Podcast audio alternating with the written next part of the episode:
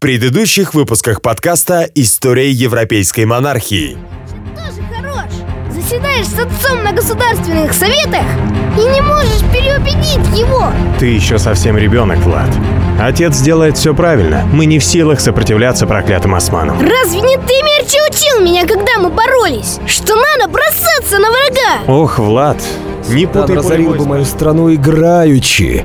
А так он разорил и мою страну. Послушай, я... Нет, это ты послушай, Владислав.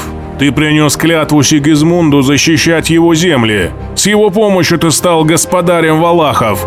Все, что ты говорил, ты сказал прекрасно и убедительно, но это всего лишь слова. Вши. Посланник от турецкого султана. Проклятый нехрист вызывает отца в Эдирне. Он требует, чтобы отец лично привез ему дань. Он не должен ехать туда. Если поедет, он никогда не вернется живым. Я привез тебе дань, великий султан. Но твой визирь Халил Паша не выпускает меня из города. Этот лживый шайтан пытался обмануть тебя. Он принимал участие в набегах нашего злейшего врага. Великий султан, я не злоумышлял против тебя. Ведь ты дал мне охранную грамоту, не нарушая же своего слова. Отпусти меня. Э, нет. Охранную грамоту тебе давали на беспрепятственный проезд. Но теперь ты здесь, передо мной, целый и невредимый. Стоишь и лжешь мне в лицо. Посадить ли тебя, предателя, на кол или четвертовать? Но Аллах милостив к тебе. Я дам тебе свободу и несколько тысяч человек.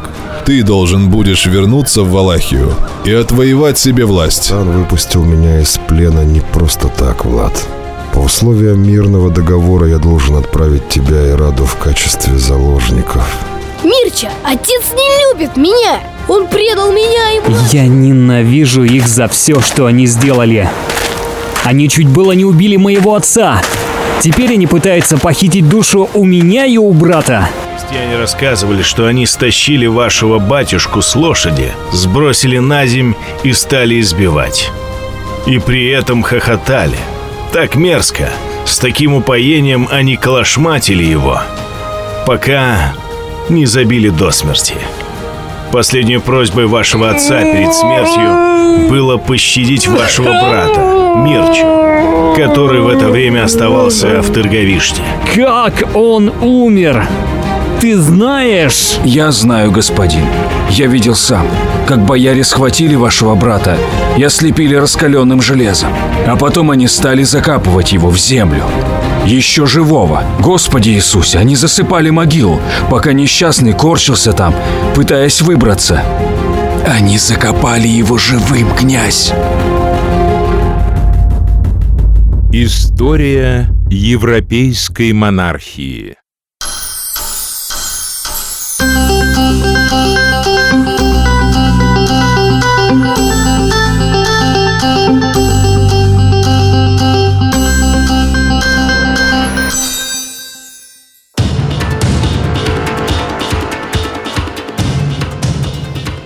Куда направился Янош, ты знаешь? Мне неизвестно многое, господин, ведь я всего лишь скромный писарь. Однако, кажется, я слышал, что Хуньеди собирается с армией на юг. Он заставил идти вместе с ним и Владислава, который возглавляет небольшой валашский отряд. Вместе с ним и многие из бояр. На юг, говоришь? Простите, господин, это, конечно, не мое дело, но вам не следует оставаться здесь. Это еще почему? Если Хуниди вернется, он расправится с вами точно так же, как он расправился с вашим отцом и братом. И врагу не пожелал бы такой смерти. Я никуда отсюда не уйду. Это мой дом, моя земля, моя родина, мое княжество, по праву. Воля ваша, господин. Как тебя зовут? Фома, господин. Будешь служить мне, Фома, верой и правдой. Станешь при мне важным человеком. Люди Хуниди, убив Влада и Мирчу, утвердили в Валахии власть нового князя, Владислава из династии Данешти. Однако новоиспеченному князю не удалось насладиться только что обретенной властью. Он вынужден был присоединиться к армии Яноша Хуниди, который забрал его с собой в поход, направившись в сторону Албании. Таким образом, вернувшись в столицу, Влад Дракула застал город опустевшим, ему не пришлось ни с кем сражаться. И в конце октября 1448 года он объявил себя новым князем Валахии, после чего принес торжественную присягу в присутствии валашского митрополита. Это был вызов, не подкрепленный никакой реальной властью. Тем временем удача изменила белому рыцарю. Янош Хуниди потерпел страшное поражение в битве с турками. Это сражение известно в историографии как битва на Косовом поле. По оценкам историков, которые сильно разнятся, в этом сражении принимало участие около 120 тысяч человек. Причем подавляющее большинство было на стороне султана.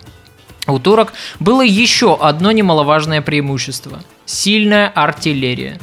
Средневековье постепенно уходит в прошлое.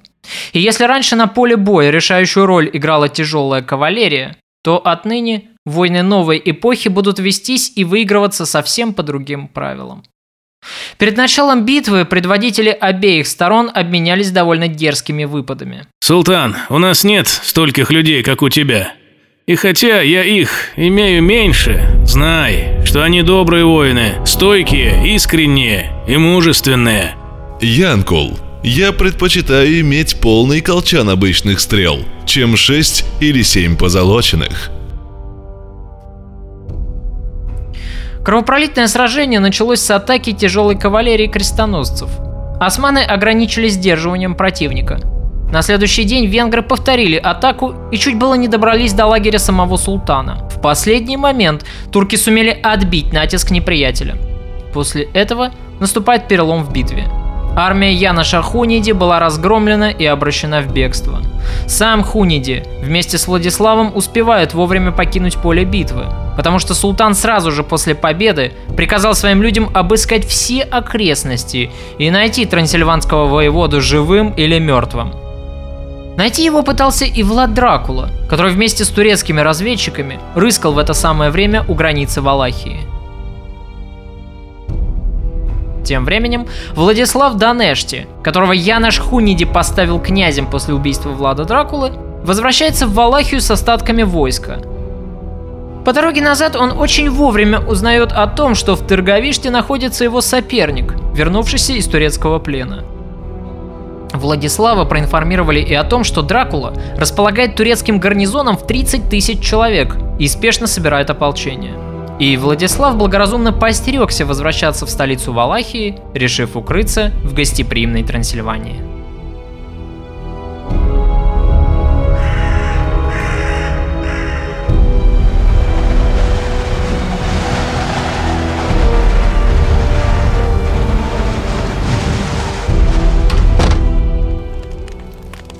Где мой господин? Не знаю.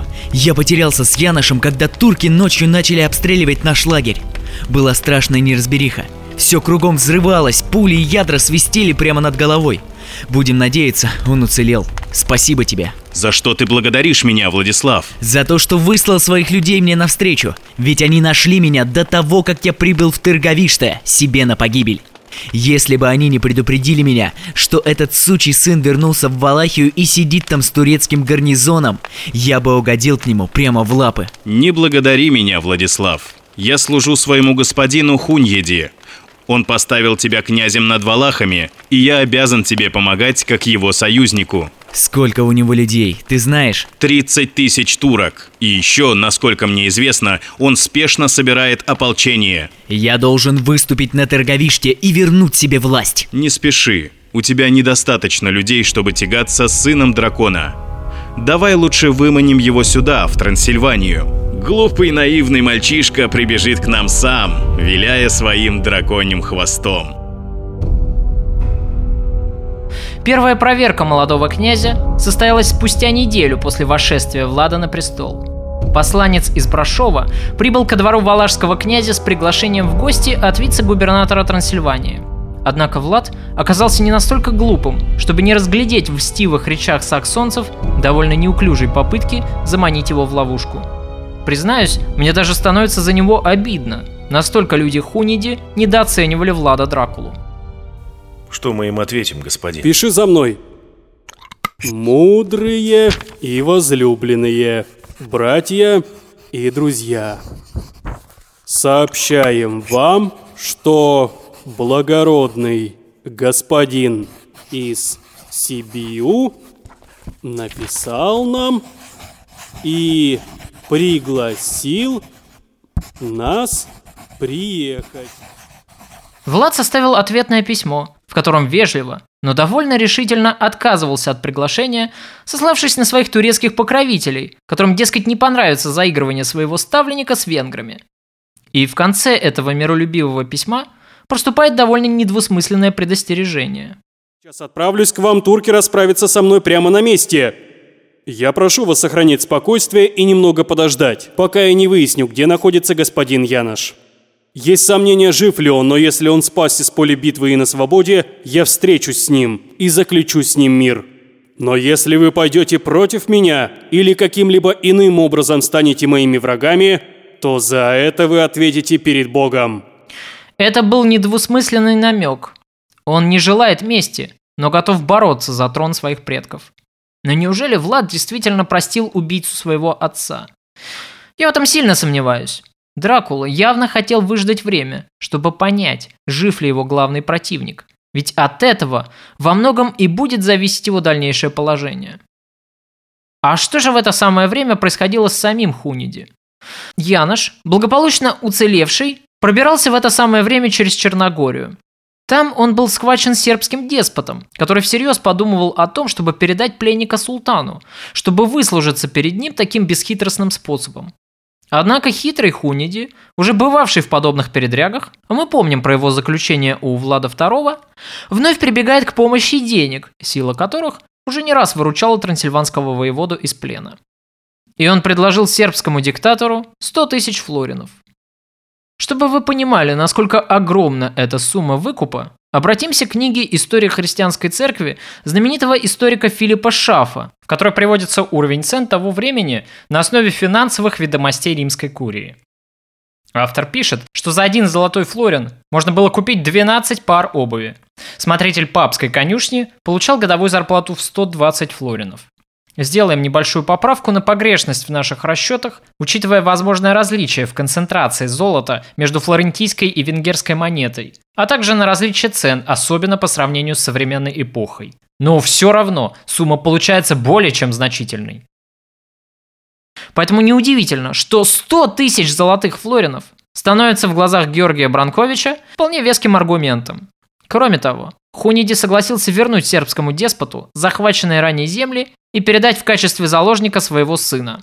Это впоследствии дорого обойдется Георгию Бранковичу. Однако в тот момент он подумал-подумал, да и согласился, и отпустил Хуниди на свободу.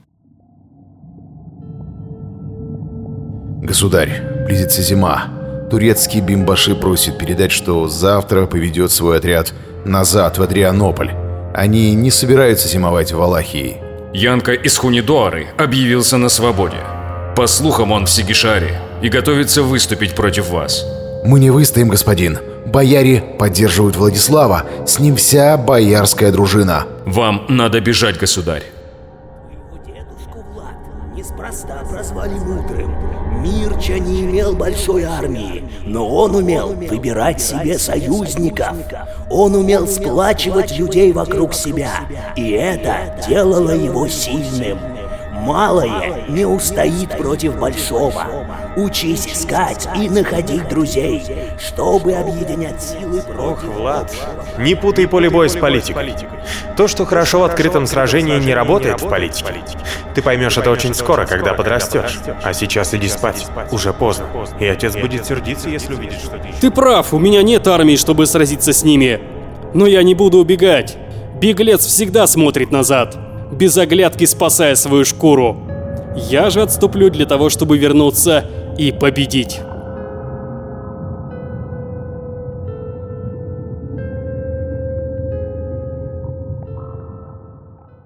Оказавшись на свободе, Хуниди поспешил взять ситуацию в регионе в свои руки. Дракула, понимая, что у него не хватит сил, чтобы сопротивляться трансильванскому воеводе, не стал дожидаться армии у подступов к своей столице и благоразумно покинул Торговишты еще в конце 1448 года. Поэтому, когда Владислав прибыл в столицу княжества, оказалось, что сражаться ему уже не с кем. Влада и след простыл. На этом и закончилось первое правление Влада Дракулы. Оно продлилось не больше месяца. В конце концов, он поступал точно так же, как до этого поступали и его предшественники. Он покидал свое княжество, чтобы искать помощи у соседей. Но куда же тогда он мог направиться? Должен сказать, что в этом вопросе между специалистами нет единого мнения.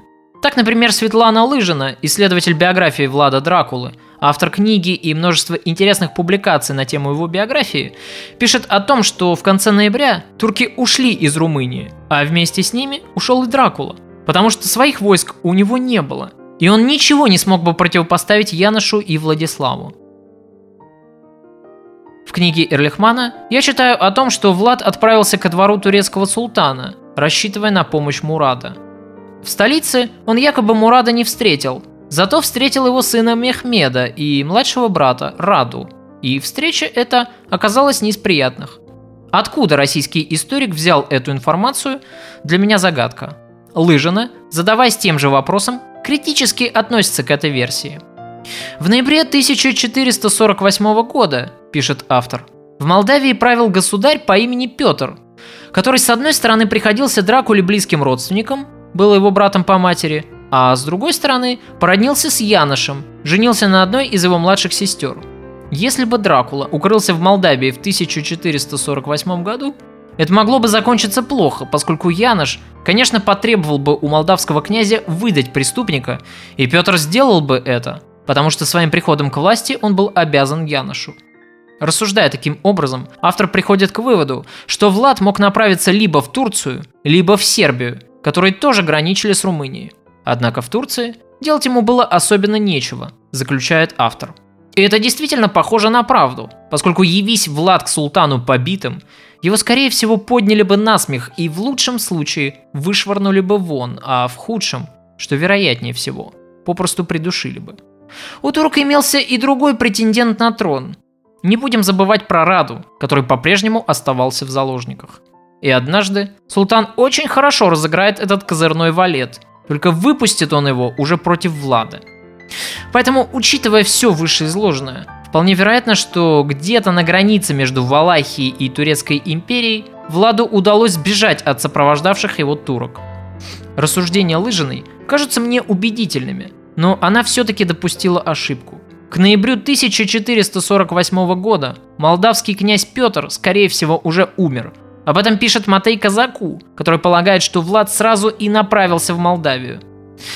Оставим этот дискуссионный вопрос историкам и продолжим наше повествование.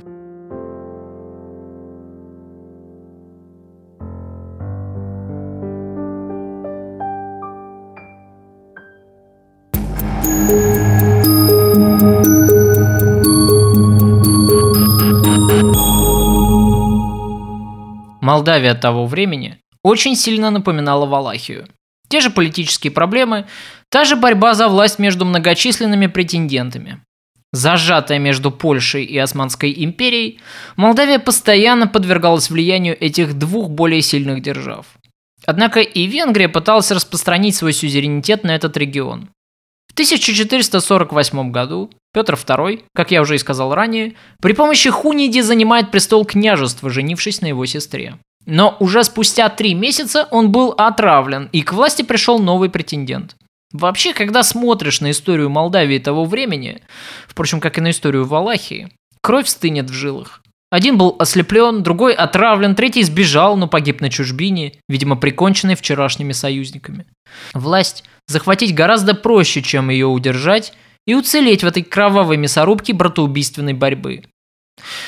Влад прибывает в Молдову как раз к тому времени, когда следующий молдавский князь Александрел утвердил свою власть в Сучаве. Эрлихман считает, что в гостеприимной Молдавии наш герой провел самые безмятежные годы своей жизни. Влад действительно быстро подружился с сыном господаря, с которым у него было много общего. Вместе они охотились, пировали, посещали местные бордели и даже участвовали в сражении, когда армии поляков напали на страну, желая вернуть себе контроль над этим регионом. Все историки любят рассказывать про отвагу, которую Влад проявил в этом сражении.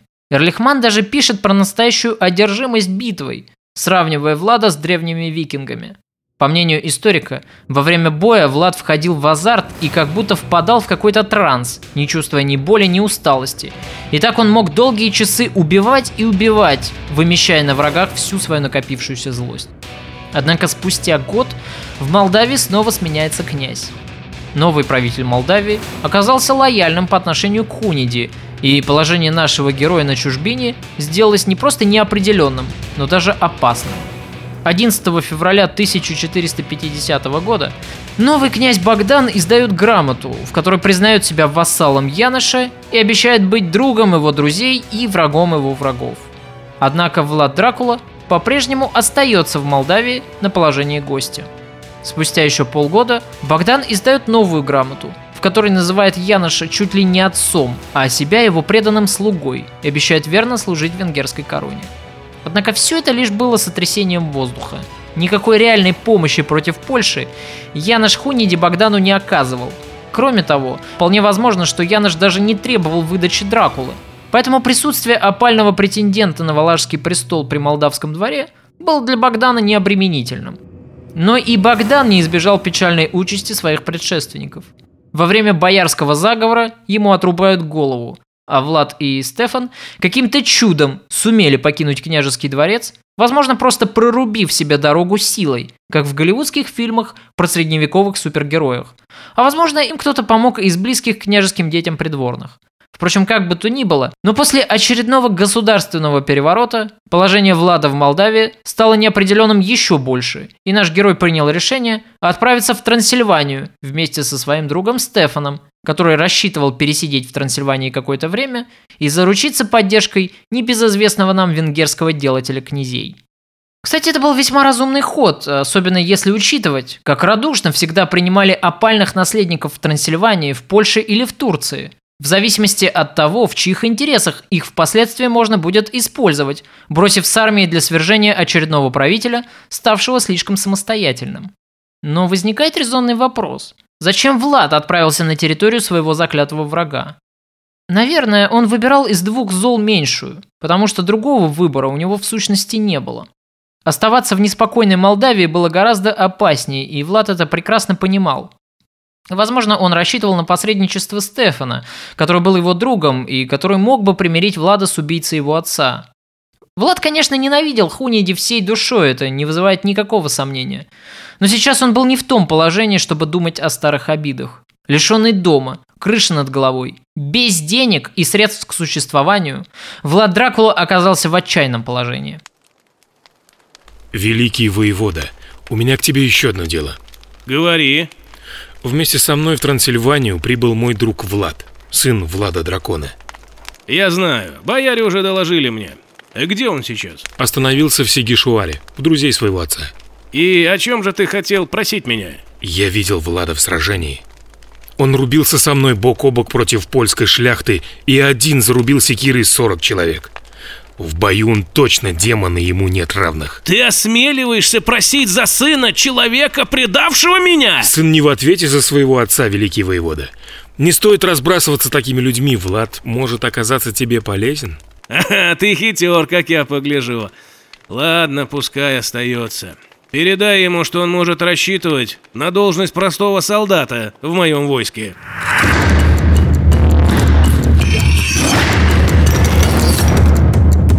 Он предлагает тебе службу в качестве солдата, Влад. Что? Да он хочет унизить меня! Послушай, Влад, мне кажется, тебе лучше согласиться. Я сын князя! В моих жилах течет кровь самого Мирчи Мудрого!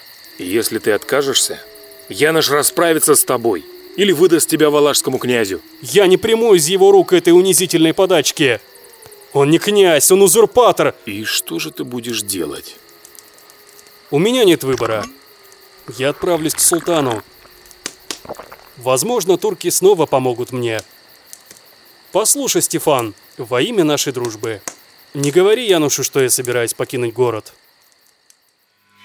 Начинается период скитаний нашего героя.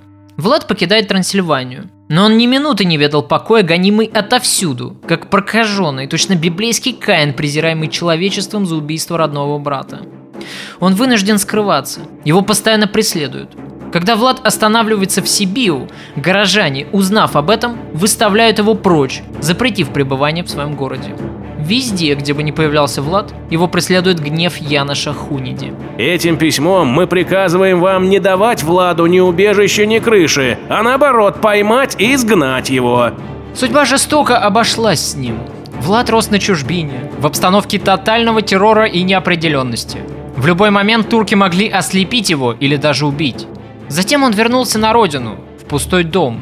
Его близких зверски убили. Враги лишили его всего, что дорого каждому человеку. Семьи, дома. Теперь его гонители снова преследовали его.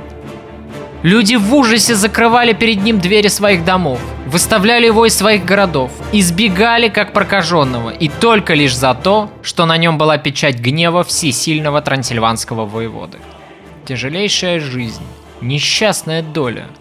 Казалось, хуже быть уже не могло. Коварная судьба испытала его сполна, унизив и растоптав.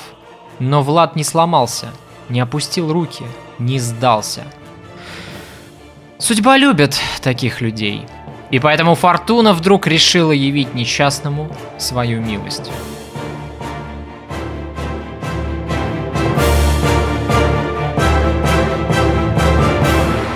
Для того, чтобы продолжить рассказ о дальнейшем ходе событий, отвлечемся ненадолго от судьбы Влада и поговорим с вами о экономике Валахии. Дело в том, что во внешнеполитических взаимоотношениях между Валахией и Венгрией, а также между Валахией и Трансильванией, всегда было одно очень слабое, крайне болезненное место, затрагивать которое было небезопасно. Каждый новый князь, приходя к власти при поддержке Венгрии, вынужден был закрывать на эту проблему глаза. Но постепенно, пытаясь реализовать свои амбиции как правителя суверенной области, новый господарь все-таки рано или поздно сталкивался с этой проблемой.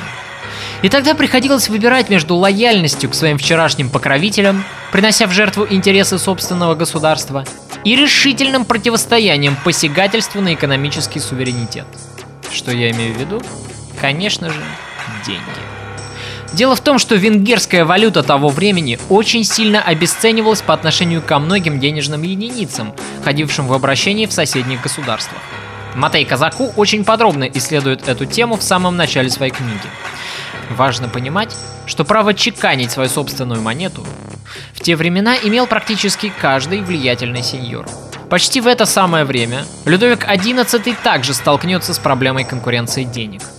И французский король, о котором мы говорили ранее в подкасте, будет планомерно проводить политику усиления национальной валюты, пытаясь заместить французским EQ обращение всех иноземных денег.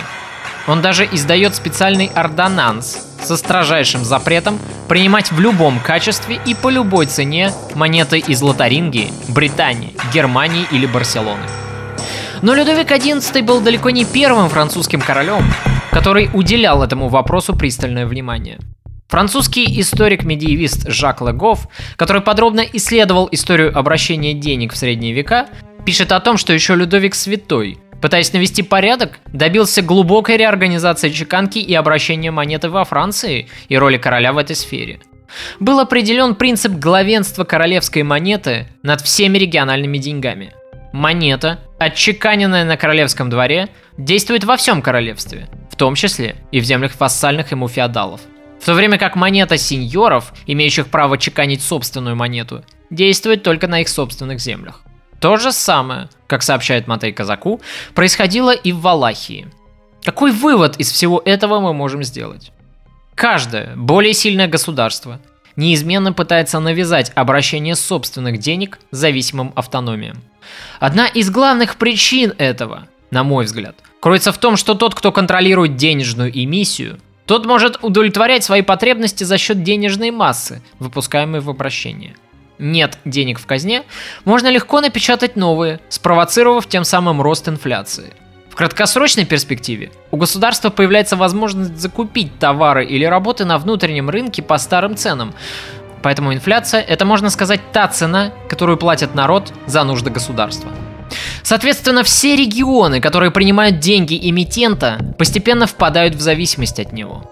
Нет более прямого и надежного способа захватить контроль над нацией, чем через ее систему денежного обращения, сказал однажды Филипп Бенсон, президент Ассоциации американских банкиров.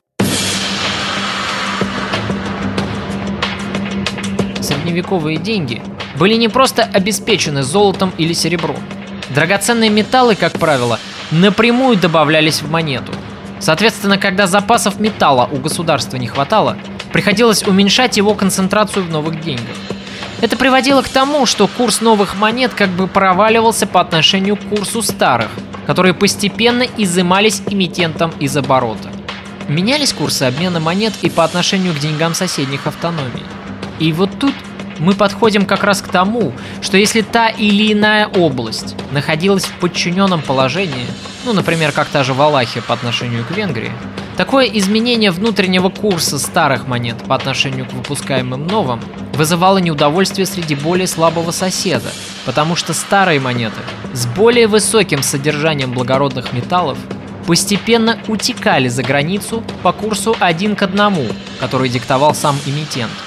То есть за одну монету с большим количеством серебра или золота давали одну новую монету с меньшим количеством серебра или золота соответственно. Именно это и происходило в отношениях между Венгерским королевством и Валашским княжеством. Но соседние государства, такие как Османская империя или Молдавия, естественно, при товарообороте с Валахией отказывались принимать за свои товары новые венгерские монеты по старому курсу, что провоцировало пересчет цены импортных товаров в сторону увеличения. Получается, что валашского господаря просто обворовывали, а никто не любит, когда его обворовывают. Не нравилось это, естественно, и Владу Дракулу. И когда он видел, что за один старый серебряный динар венгры дают ровно один новый, он начинал вполне естественно этому сопротивляться и проводить в своем государстве реформы, препятствующие оттоку металлической массы из княжества. Но как только Влад предпринял решительные меры, он тут же столкнулся с неудовольствием Яноша Хуниди. Чем кончил Влад Дракул, мы знаем из предыдущего подкаста. Теперь история повторялась и с Владиславом Данешти, который пришел к власти при поддержке Яноша Хуниди. Став князем, он начал мыслить интересами своей страны, и как только произошла эта трансформация в его сознании, как только его интересы столкнулись с агрессивной финансовой политикой, проводимой венграми, последовал конфликт между Хуниди и его валашским ставленником. А началось все с того, что Владислав выпустил более дорогие монеты из драгоценного металла и распорядился, чтобы именно этими деньгами, а не венгерскими динарами, валашские купцы и расплачивались с турецкими. То есть, по сути, он ввел в государстве свою внутреннюю валюту. И повторяется старый конфликт. Когда Яношу доложили о таком поступке Владислава, он вполне справедливо расценил это как акт неповиновения. А мы помним, что трансильванский воевода не терпел неповиновения ни в какой форме, и мы помним, чем это грозило валашским князьям. Кроме этого, у венгров была и другая причина быть недовольным своим новым ставленником. Дело в том, что в 1453 году окончательно пал последний оплот Византии. Турки взяли приступом Константинополь. Византия прекратила свое существование раз и навсегда. У Мурада от столь ошеломительной победы закружилась голова. По легенде, турецкий султан публично объявил, что после Второго Рима теперь наступила очередь первого. Это был дерзкий вызов. Огромная османская армия теперь нацелилась на Европу. И Папа Римский не мог не занервничать. Первым государством, лежавшим на пути у турок, была, естественно, Валахия. Влад Данешти, осознав, какая лавина движется на него, предпочел забыть обо всех обязательствах по отношению к Венгрии и пропустил турок через свои земли. Впрочем, у него были еще и обязательства перед османским султаном, поскольку Валахия вполне официально являлась вассалом не только Венгрии, но и Османской империи. Ведь был еще и договор между Венгрией и Османской империей, по которому оба эти государства делили свою долю от сузеренитета над Валахией на части. Когда предыдущий валашский князь Влад Дракул присоединился к туркам, участвуя в походе на Трансильванию, венгры были крайне возмущены этим поступком, даже несмотря на попытки князя оправдаться тем, что он пытался предупреждать города о приближающейся армии неприятеля. Владислав Данешти не просто присоединился к турецкой армии, но еще и активно принялся грабить и захватывать в Трансильвании земли – это было уже откровенное предательство и самый дерзкий бунт, какой был только возможен.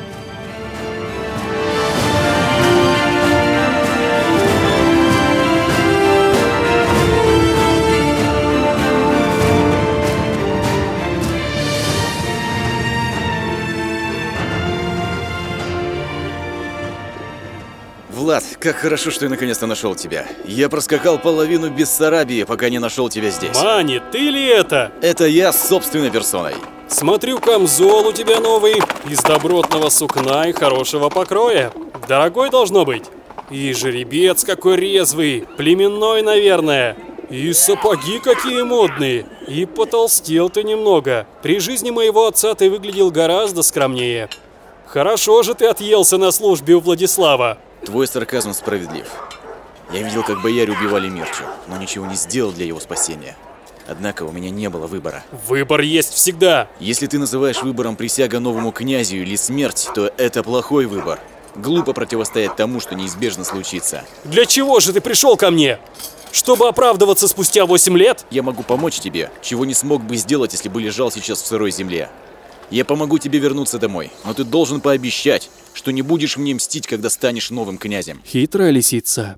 Учуял, видимо, ветер перемен и заранее пытается обеспечить себе безопасность при новом князе.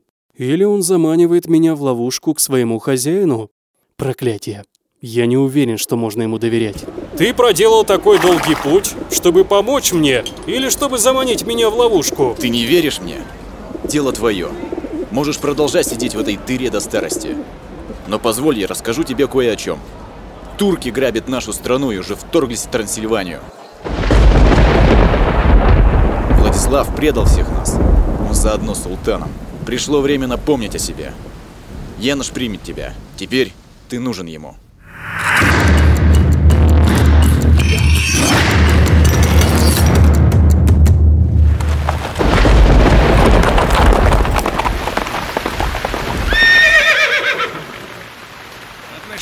между нами долго не складывались, это факт. Но мне всегда нравился твой решительный характер, твоя принципиальность, внутренняя сила, что скрыта в тебе.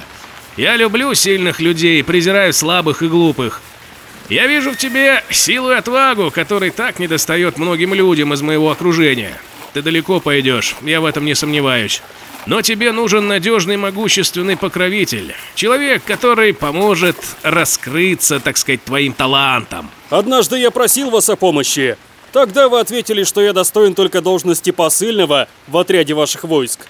Теперь же я понадобился вам, и вы даже послали одного из бояр и ваших шпионов разыскать меня. Как изменчива ваша милость. Признаюсь, однажды я обошелся с тобой некрасиво.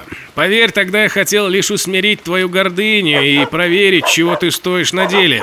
Теперь я хотел бы предложить тебе сделку. Ты ведь хочешь вернуть себе престол? Разве вы не посадили на княжение моего троюродного брата? Владислав предал меня. Он переметнулся к туркам. Я сделаю тебя новым князем, но ты должен быть верен мне. Это все, чего я прошу. Я ненавижу турок даже больше, чем вас. Мне не нужна твоя любовь.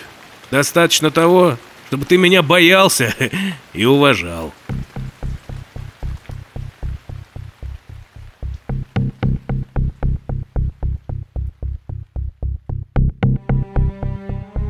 В 1456 году начинается взлет Влада по феодальной карьерной лестнице.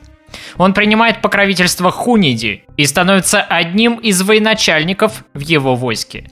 Вскоре Влад предстал перед молодым венгерским королем Владиславом, при котором Яныш Хуниди состоял регентом, а значит, фактическим правителем государства. 16-летнему мальчику представили Влада как воеводу Валахии, и теперь никто не сомневался, что Влад Дракула станет новым кандидатом в князья, которого поддержит Янош Хуниди. И когда же вы дадите мне войско, чтобы я вернул себе трон моего отца? Я хочу немедленно проучить узурпатора. Не спеши. У нас есть сейчас задачи поважнее. Или ты не слышал, что турки планируют следующей целью своего захвата Рим? Новый турецкий султан планирует двинуться на Белград. Если он захватит город, до Буды и до Рима ему будет рукой подать. Но разве Владислав не вторгся в Трансильванию? Разве не грабит он ваши земли? Разве теперь он не союзник султана? Я мог бы с войском выступить против него, в то время как вы со своей армией... Позволь мне решать эти вопросы. Ты выдвигаешься в поход на Белград вместе со мной.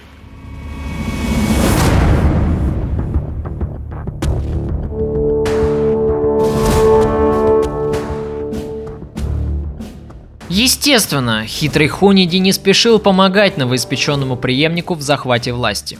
Расчет трансильванского воевода был крайне прост, но в то же время и дальновиден.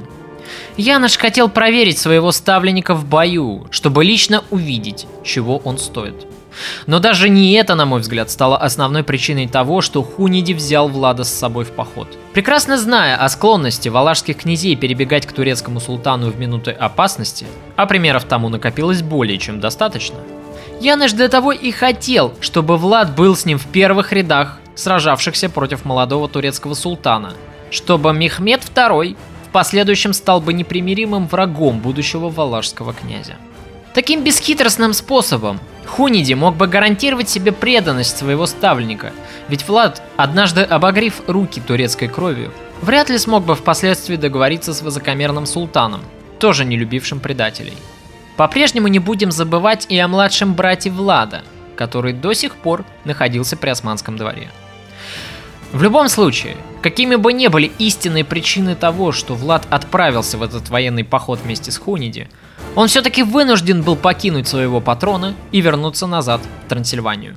И случилось это с прямого дозволения самого Яноша Хуниди. Он направил Влада на защиту трансильванских границ от непрекращавшихся посягательств Владислава Данешти. А спустя еще три недели до Трансильвании доходят известия, которое шокировало всех. От чумы скончался величайший человек своей эпохи – Янош Хуниди.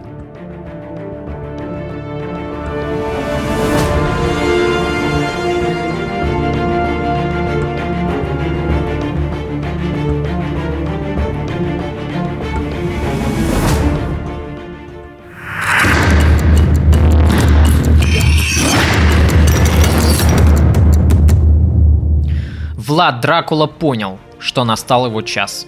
Теперь у него в руках были самые веские аргументы, чтобы начать действовать.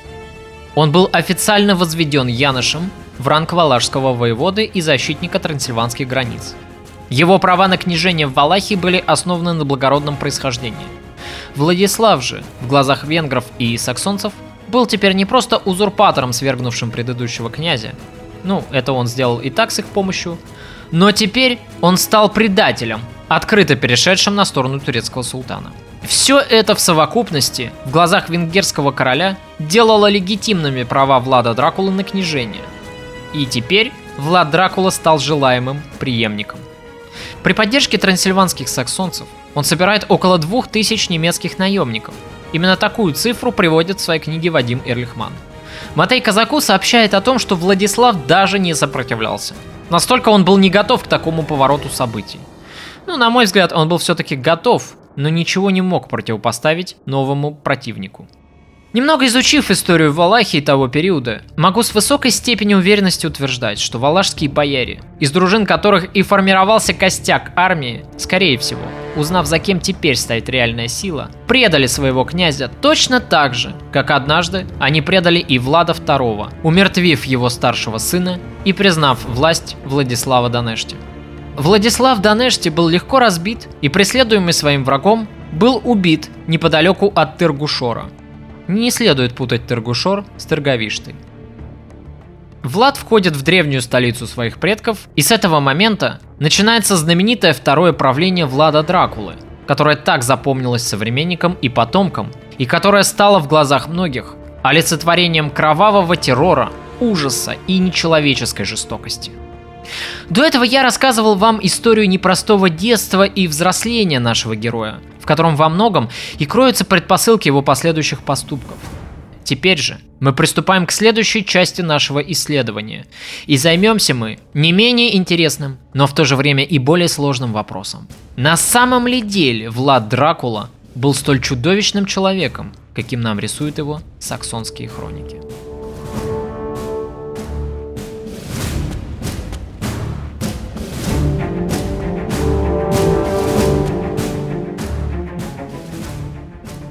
Вновь оказавшись на родине, Влад прошел процедуру миропомазания, принес традиционную клятву валашских князей и был во второй раз официально провозглашен господарем Валахии.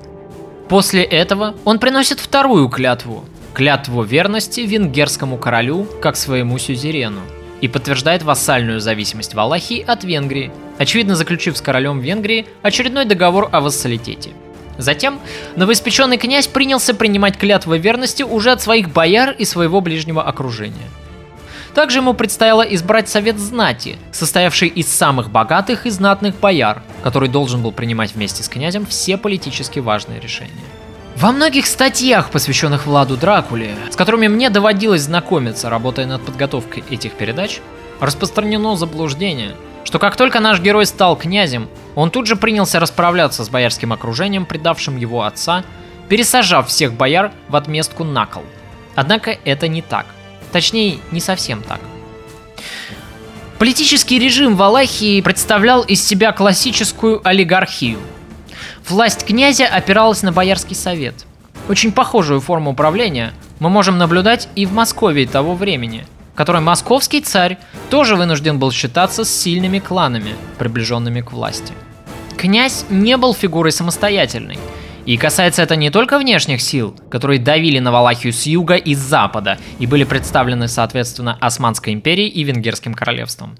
Внутри страны власть князя тоже была сдержана представителями боярской элиты.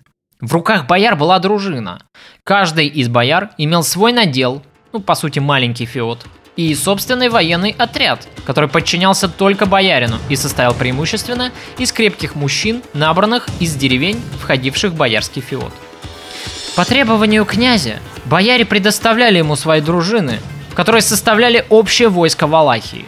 Конечно, у князя была и собственная дружина, поскольку он также являлся феодалом, имел свои личные земли, но это дело не меняло. Соответственно, первой проблемой, с которой столкнулся Дракула, придя к власти, была полная зависимость от бояр, в руках которых была сосредоточена вся военная сила. Ведь заговора бояр было достаточно для того, чтобы князь в одночасье мог лишиться армии.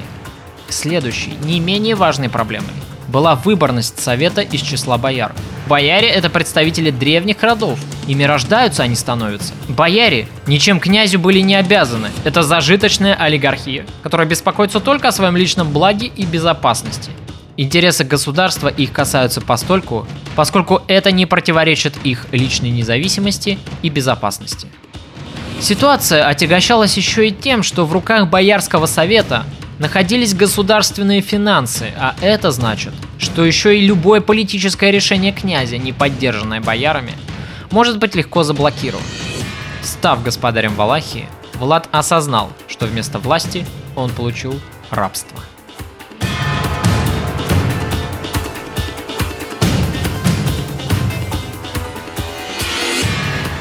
Итак, что у нас с казной? Не нужно понимать, каким запасом денег мы располагаем. Казна разорена, господарь. Кроме того, мы задолжали дань турецкому султану и венгерскому королю за этот год. Значит, соберите налоги. Это невозможно, господарь. Казначей бежал в Трансильванию, прихватив с собой финансовые ведомости. В них было отмечено, сколько денег должна каждая волость и кто сколько уплатил. Если мы начнем сбор налогов без учета этих сведений, вспыхнет мятеж – Крестьяне задавлены налогами. В деревнях и городах все чаще слышится ропот. Проклятие! Что бы я ни пытался сделать, я все время слышу одно и то же. Невозможно, нельзя, не положено. Господин, я могу заняться этим. Дайте мне срок и полномочия, и я объезжу все города и деревни нашей страны. И составлю новый кадастр, из которого вы сможете понять, какая волость или город, сколько душ населения имеют и сколько смогут платить. Отлично, займитесь этим. Государь, венгерская монета обесценилась больше, чем в два раза за последние несколько месяцев. Османские купцы вновь подняли цены. Они угрожают нам тем, что вовсе прекратят поставки. Значит, мы будем чеканить свою монету. Но огромный ворох проблем продолжал сваливаться на голову князя, как из рога изобилия. Спустя четыре дня после того, как Влад Дракула подписал вассальный договор с Венгрией и отправил курьеров в Буду, из новой столицы Османской империи, которой теперь стал Стамбул, бывший Константинополь, прибывает турецкий дипломат. Влад, должно быть, поморщился, когда ему доложили о таком госте, но он вынужден был надеть маску любезности и встретить представителя султана. Император императоров и царь царей приветствует своего верного вассала Тараклу и Флагбея и желает ему здравствовать сто лет. Великий султан Мехмед просит подтвердить вассальное обязательство Валахии. И чего же хочет от нас великий султан? 10 тысяч золотых дукатов ежегодно и 500 самых отборных юношей для пополнения корпуса янычар. Проклятые жадные турки! Теперь я понимаю, почему отец все время был мрачен. Но если я откажусь... Нет, сейчас я не готов к войне с ними. Нам нужно некоторое время, чтобы подготовить казначейские ведомости и собрать налоги. Передайте великому султану, что мы будем готовы выполнить наши обязательства к концу года. Так не пойдет, князь. Твои соседи платят в срок. Почему тебе мы должны давать отсрочку? Султан не будет ждать столько. Максимальная возможная отсрочка и то в порядке исключения. Полгода, не более. Я склоняю голову перед щедростью и великодушием султана. Что-то еще? Султан требует предоставить его армиям беспрепятственный проход через твои земли. Султан намерен жестоко покарать венгерского короля за его участие в осаде Белграда.